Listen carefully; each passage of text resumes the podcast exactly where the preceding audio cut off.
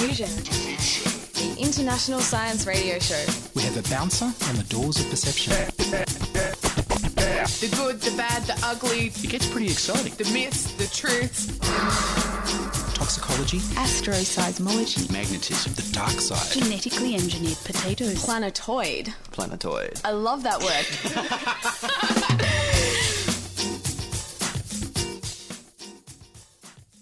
Hello and welcome to Diffusion. Relax while we infuse weird and wonderful science into your brain.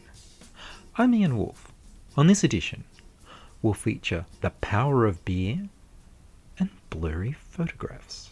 But first up, here's the news with Emily Fern.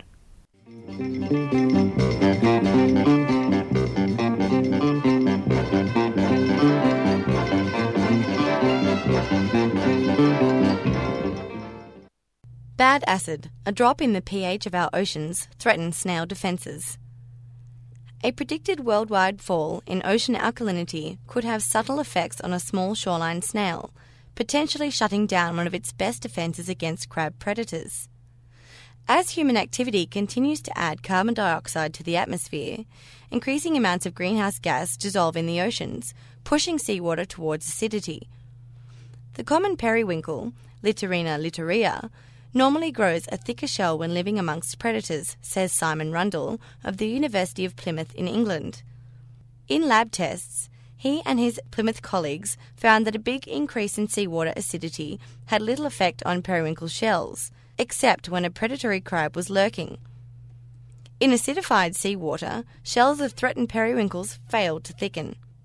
The ocean's surface water pH now averages at eight point two. This is where a pH of seven is considered neutral.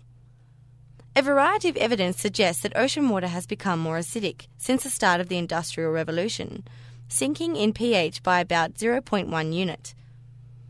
If atmospheric carbon dioxide continues to build up at current rates, ocean pH could drop another zero point three to zero point four units over the next one hundred years. As the acidity increases, sea creatures have greater difficulty producing calcium carbonate. Coral reefs, seashells, shields on plankton, and even the teeth of sea urchins are built with calcium carbonate. Most research until now on changes in ocean chemistry has focused on individual species.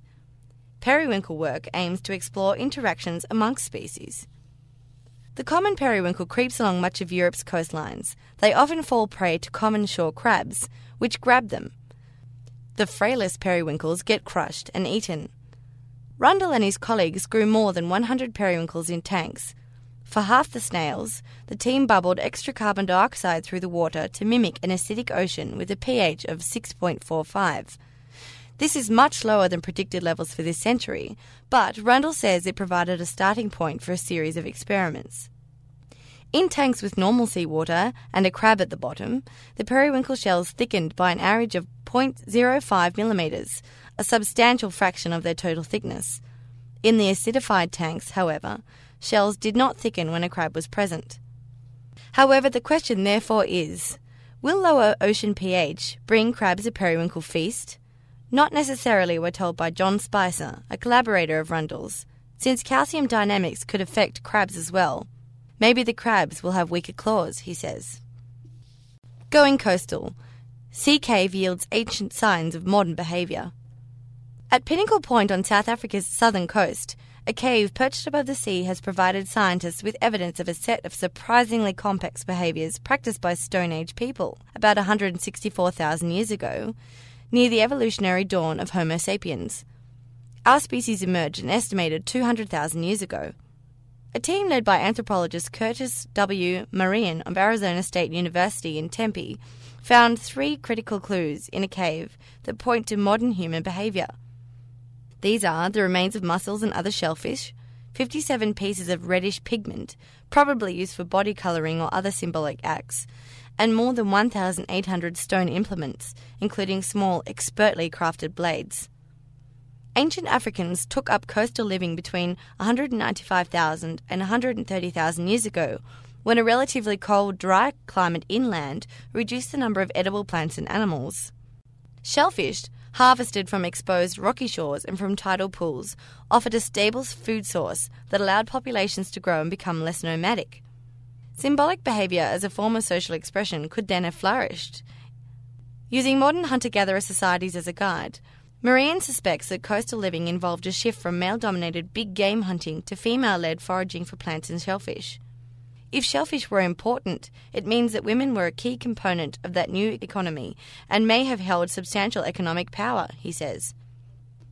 The earliest previous evidence for shellfish eating and seaside living in modern humans came from a one hundred twenty-five thousand year old East African site. Pinnacle Point artefacts lay in soil dated by a technique that indicates when sediment was last exposed to light. Many shellfish remains came from brown mussels, giant periwinkles and limpets. Double-edged stone blades appeared in a variety of sizes, including no more than ten millimetres wide. Miniature blades could be attached to the end of a stick to form a spear or be lined up like barbs. Comparably small stone blades characterised much younger African sites, beginning about seventy thousand years ago. Marean's find at Pinnacle Point suggests that an ancient reliance on seafood may have been one of the critical factors in the expansion of Homo sapiens out of Africa and along coastal routes to the east.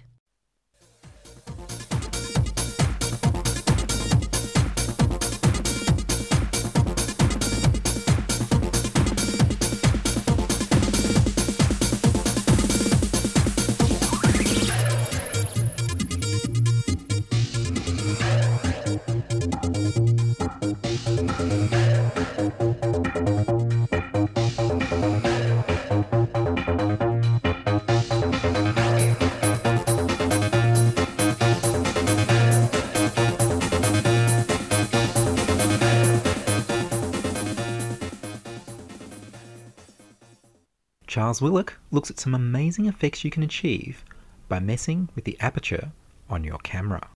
I'm sure you've all noticed, when looking at well-photographed astronomy pictures, the sharp, spiky lines apparently emanating from the bright stars.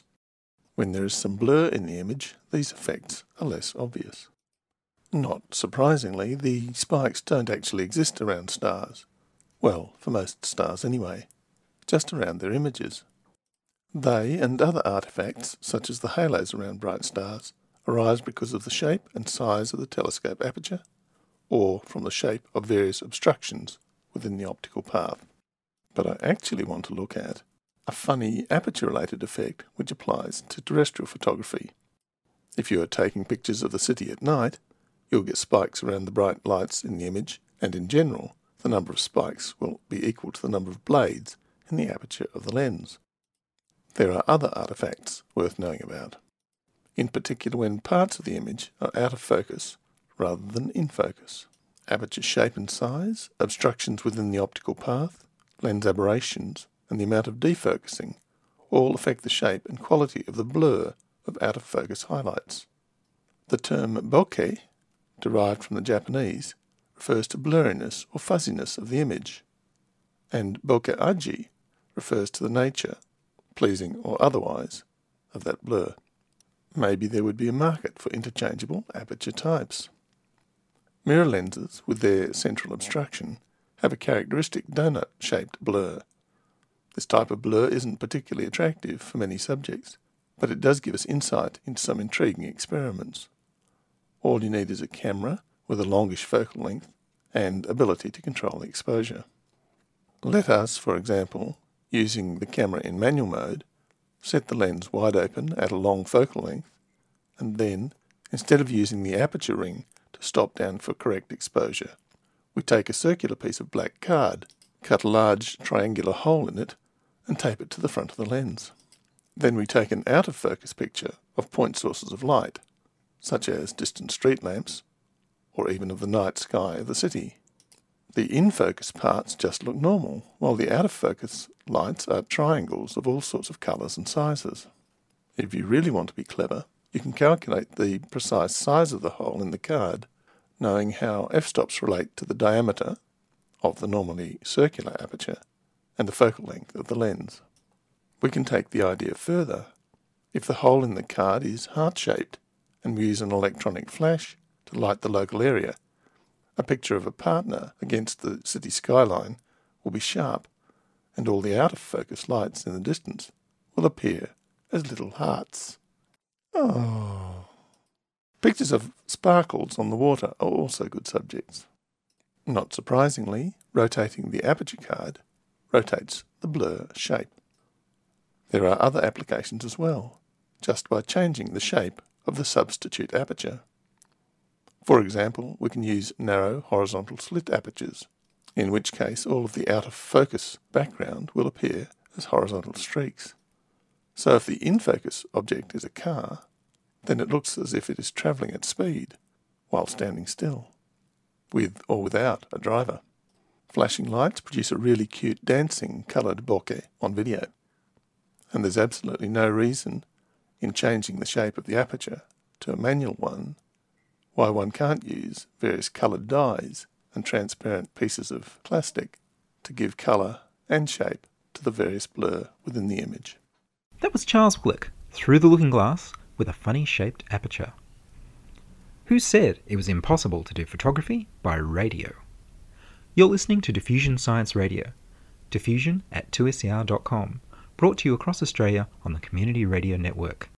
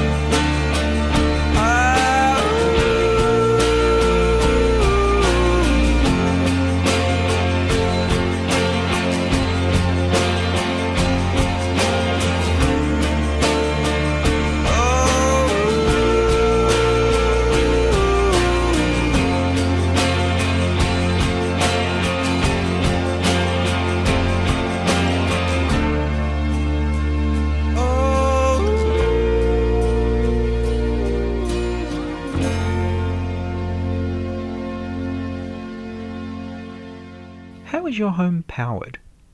Most of us still rely on fossil fuels to provide us with energy for our homes, and the electrical gadgets we charge up at home. But the future could be quite different. Patrick Ruby investigates how our favourite alcoholic beverage and household and garden waste might hold the answer.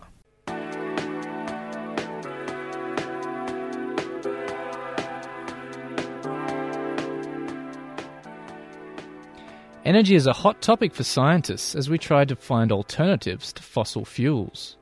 Previously on Diffusion, we talked about beer batteries, which are a way to provide energy from the wastewater produced when you make beer. Scientists like Doctor Cornel Rebay at the Advanced Wastewater Management Centre, University of Queensland, Australia, and even our own iconic Foster's Brewery are leading the way with this research. Foster's is developing a beer battery to hold six hundred sixty gallons of beer waste, which might be able to produce two kilowatts of power a day, enough to power a home. But it's also possible to make your own beer battery at home. If you check out Lifehacker on the internet, you'll find an instruction guide on how to put a battery together, based on the design of Abby Groff, a student from Conestoga Valley High School in the U S. The battery consists of two electrode chambers that a copper wire runs between. One chamber, containing the anode, is filled with wastewater and sediment and is sealed to make it airtight. The other, containing the cathode, is filled with salt water and is allowed to let air inside. A salt bridge made of agar also connects the two chambers. The secret of this battery is not actually the beer waste itself, it's the bacteria in the beer waste. Bacteria break down the waste, or oxidize it, to produce electrons that are shuttled onto the copper wire in the anode. Electrons are given off at the cathode and combine with oxygen and hydrogen ions to make water. Hydrogen ions? Where do they come from, you might ask? Well, the agar in the salt bridge provide them. When the whole circuit is complete, electricity is given off, which you can measure with a voltmeter. So what can you use your homemade battery for? Some versions of these fuel cells have only given around zero point five volts of output. But if you Diffusion listeners can find a use for it, please send us an email at diffusion at two S C R dot com.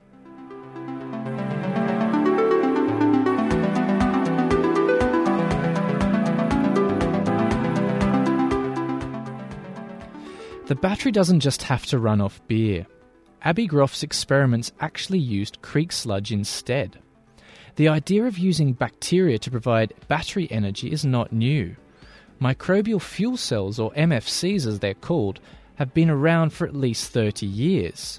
Initially, NASA was investigating possible ways of recycling human waste into energy during space flights, and that's what sparked the research.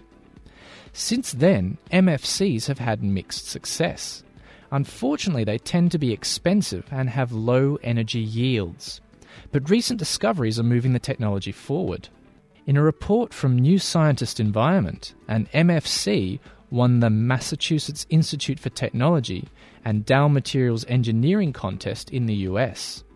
The contest was aimed at finding new energy sources.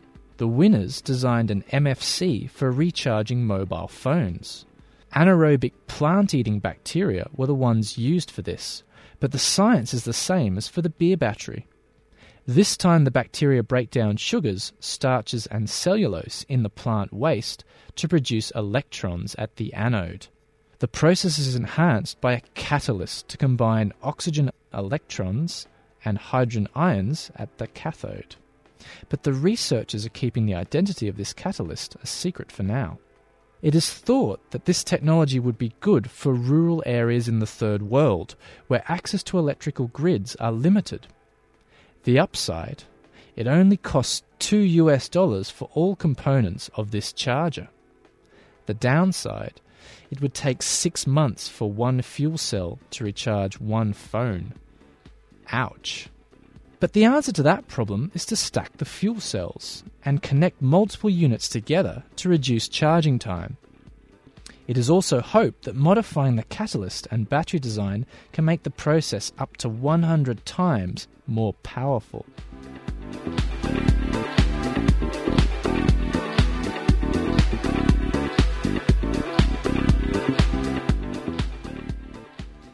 M F Cs are being trialled in other areas of industry too.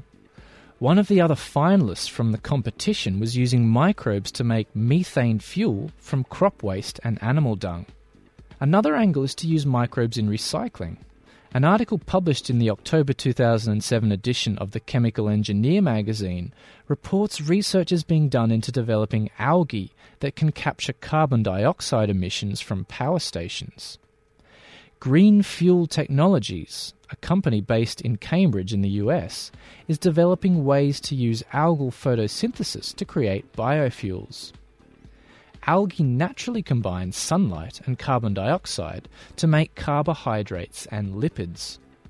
The algae would recycle carbon dioxide from power stations and then would be used as a supplement biofuel, theoretically reducing the amount of fossil fuels needed in a fuel.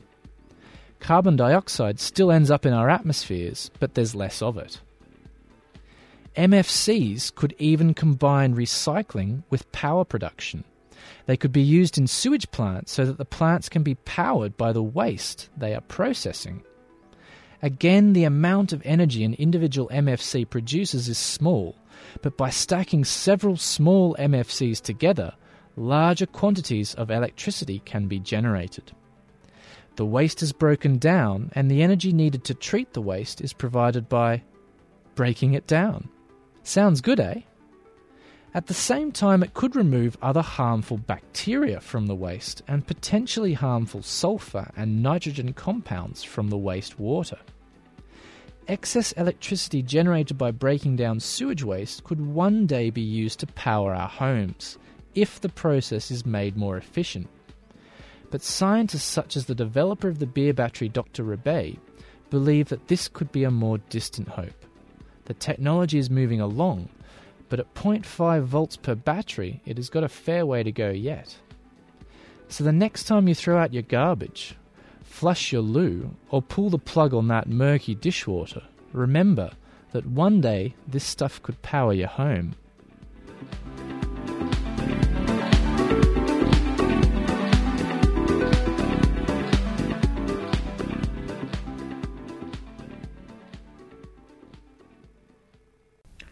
Thank you, Patrick. A bacteria-powered future. I wonder how smelly the future of energy will be. And that's all from us in this edition of Diffusion. If you'd like to contact us for your feedback, comments, suggestions, or wild, passionate praise, then send email to diffusion at two S C R dot com. That's diffusion at two S C R dot com. Or subscribe to our podcast on our website, w w w dot diffusion radio dot com. That's w w w dot diffusion radio dot com. Contributing to the program were Emily Fern, Charles Willock, and Patrick Ruby.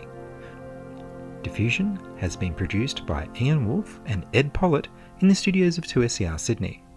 Diffusion is broadcast nationally via the Community Radio Network. I'm Ian Wolfe. Join us inside your audio device of choice for more science wondering next week on Diffusion Science Radio.